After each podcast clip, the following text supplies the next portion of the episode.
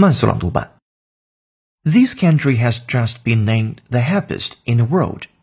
To say the past year has been a difficult one for people across the globe is something of an understatement.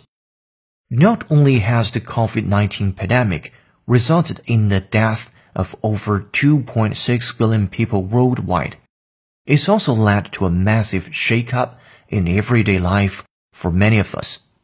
But despite the devastating events of the last twelve months and the resulting decline in mental health in a number of destinations, there's been no change at the top spot when it comes to ranking the happiest country in the world.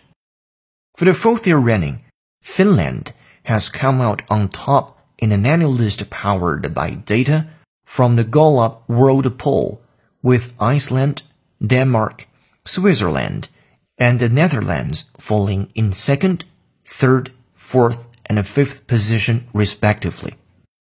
本节课程就到这里，好好老师恭喜您又进步了。